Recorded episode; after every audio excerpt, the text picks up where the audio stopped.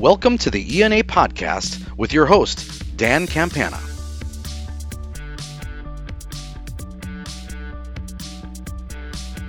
This is the ENA podcast, and this is Dan Campana, the Director of Communications with the Emergency Nurses Association, welcoming you to our latest episode. And uh, if you're a frequent listener to the podcast, you know every once in a while we, we like to go outside the ED to find out uh, a little bit of, of what goes on uh, for ED nurses, uh, just minding their own business, uh, sometimes enjoying a meal, and uh, and then the ED sort of meets them there, and, and craziness ensues.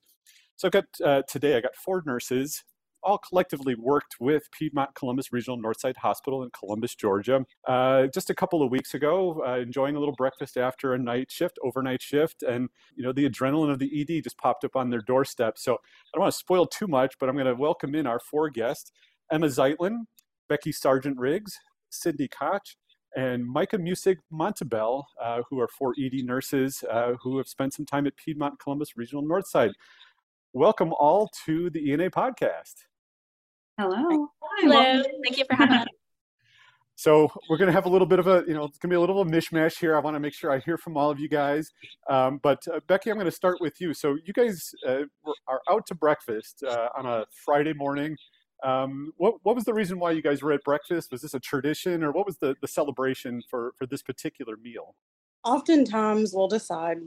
Occasionally, after a shift, we'll just go have breakfast with each other, decompress from the night but just so happened it was my last full-time shift there and sydney i love you dearly but she was like go to breakfast one more time just one more time and so i gave in and was like all right we'll go to breakfast one more time yeah so, Sydney, tell me a little bit. Tell me a little bit about your your ED. I mean, what's an overnight shift uh, like for the four of you uh, at your facility?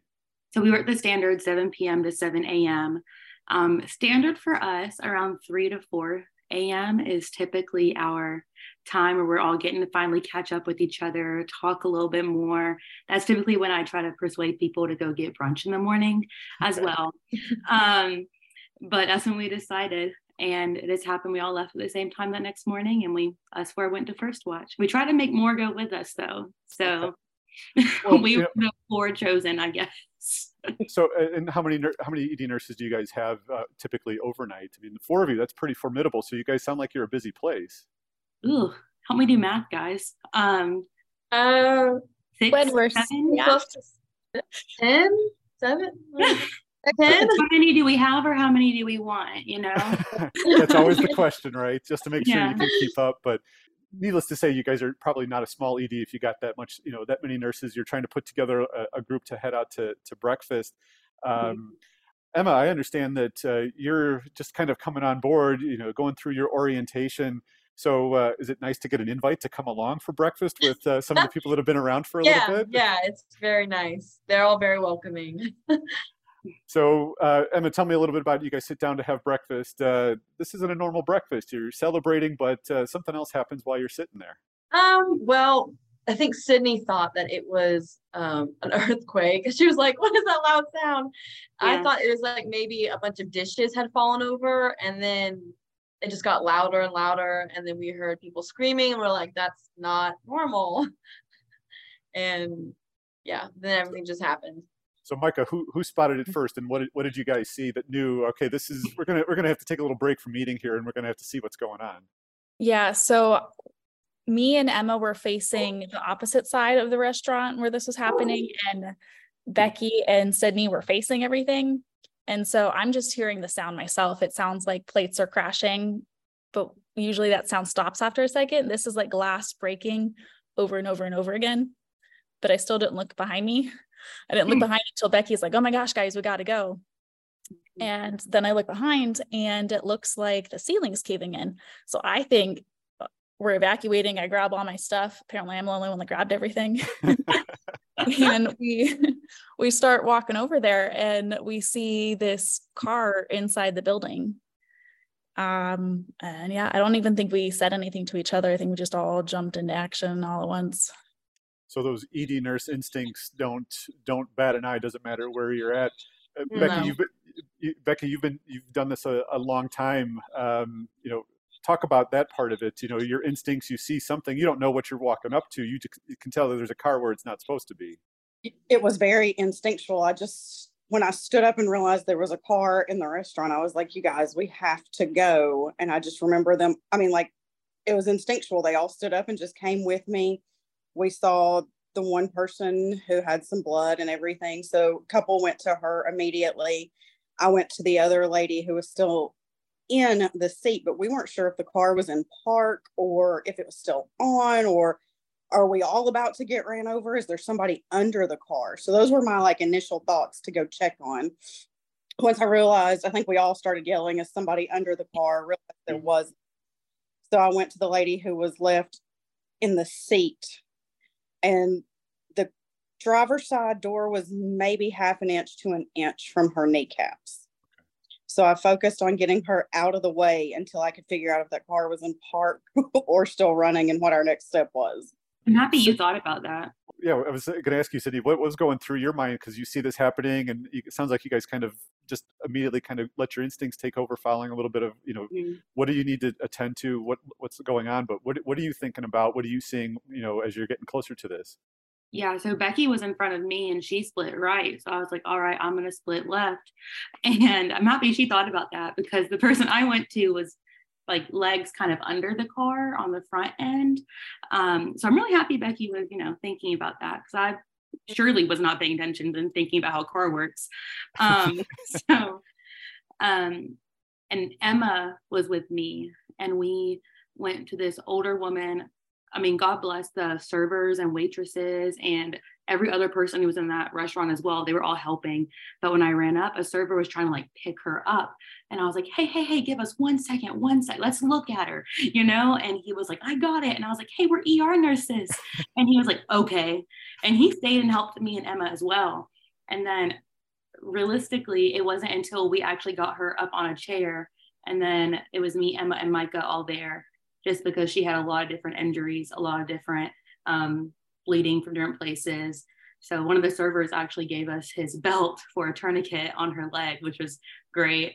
I think I actually like yelled to the cloud, the crowd asking um, if anybody had a, a, rope type thing. I think is what came out of my mouth. Um, and then he like took his belt off, and I was like, "Yeah, tourniquet. That's yeah, that's the word, you know. I do remember you saying that, Sydney. And then I looked up and two guys at the same time started whipping their belt off, and one guy one was quicker. yeah. I was like, what's that thing called? And I was like, oh, that would be smart. Belts after 15 hours after, you know, waking up.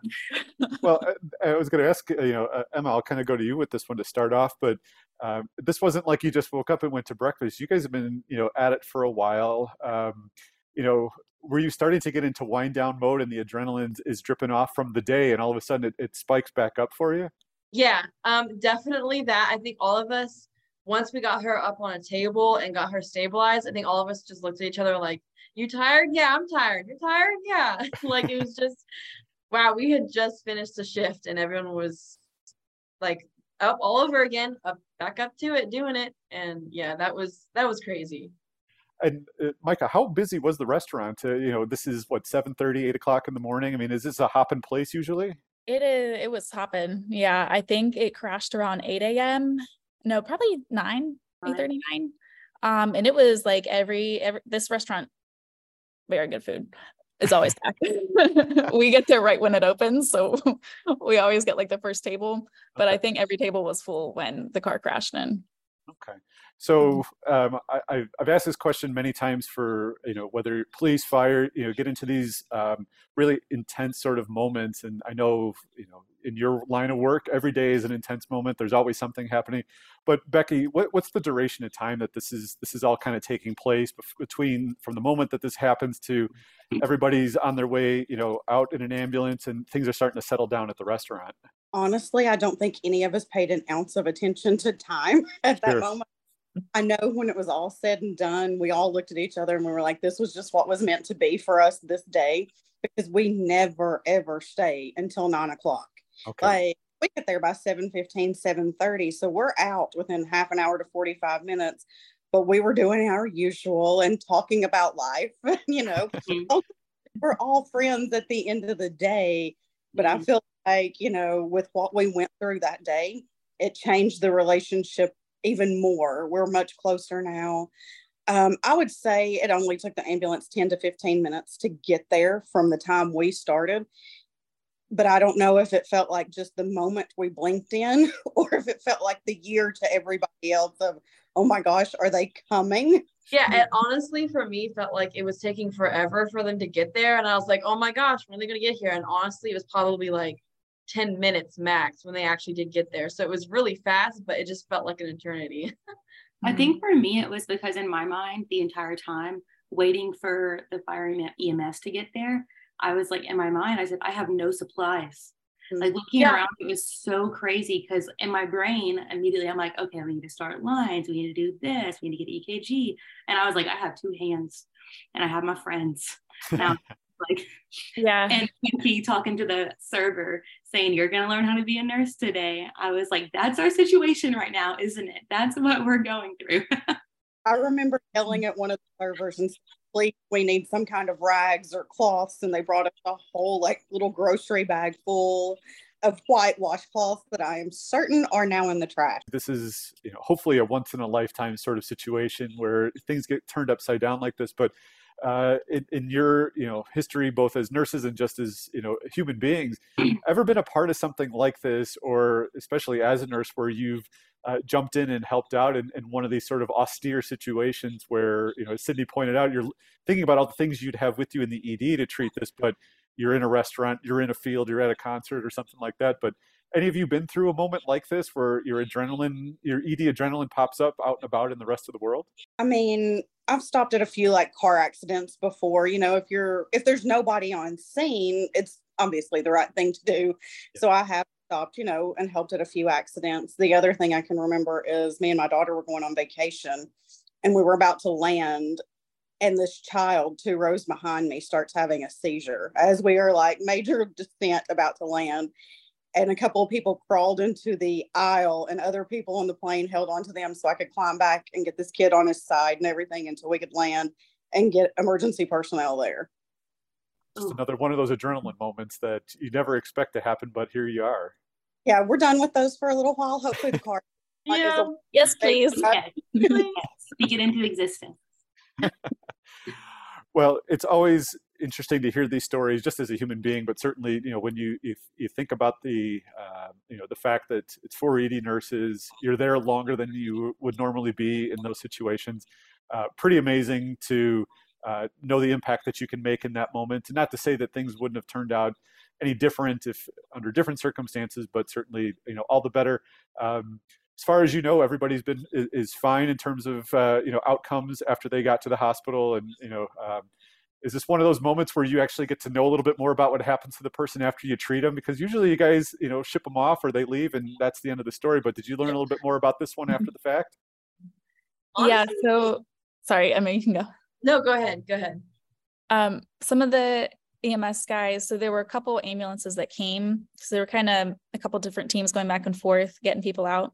And one of them did come back and give us a little update about um, the lady that was the first one to go, who was the lady that we had to control her bleeding on with a tourniquet. And they did say that she was stabilized. Um, and I think she required a lot of stitches, but no broken bones. And I think she's doing good today. Yeah. As far as other people, I'm not sure.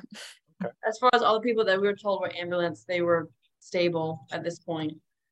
And of course, you know, you know, joking here, but you know, uh, how's the restaurant? Is the restaurant okay? Have you been they back since fully, then? They were fully functioning the next morning. Yep. mm-hmm. I just wonder if you guys will go back and you know, sort of like celebrities, you're going to have your pictures on the wall or anything like that, uh, or maybe a, maybe a free cup of coffee or something. may take me a minute to go back, but they did send us. Corporate actually reached out to all of us and sent us all gift cards to thank us for yeah experience and what we did. So we are grateful for that. it yeah. doesn't be a little bit until I sit by the window. Mm-hmm. Yeah. yeah. I'll go towards the back of the restaurant. Yeah. Back of the restaurant. Go back together. Yeah. Yeah. yeah. Absolutely. Yep. Well, I'm going to wrap up with a question for Ema and a question for Becky. Uh, Ema, I'll start with you. Uh, did you expect this as part of your orientation? I mean, this is a this is pretty real world as much as you can get outside the ED, right?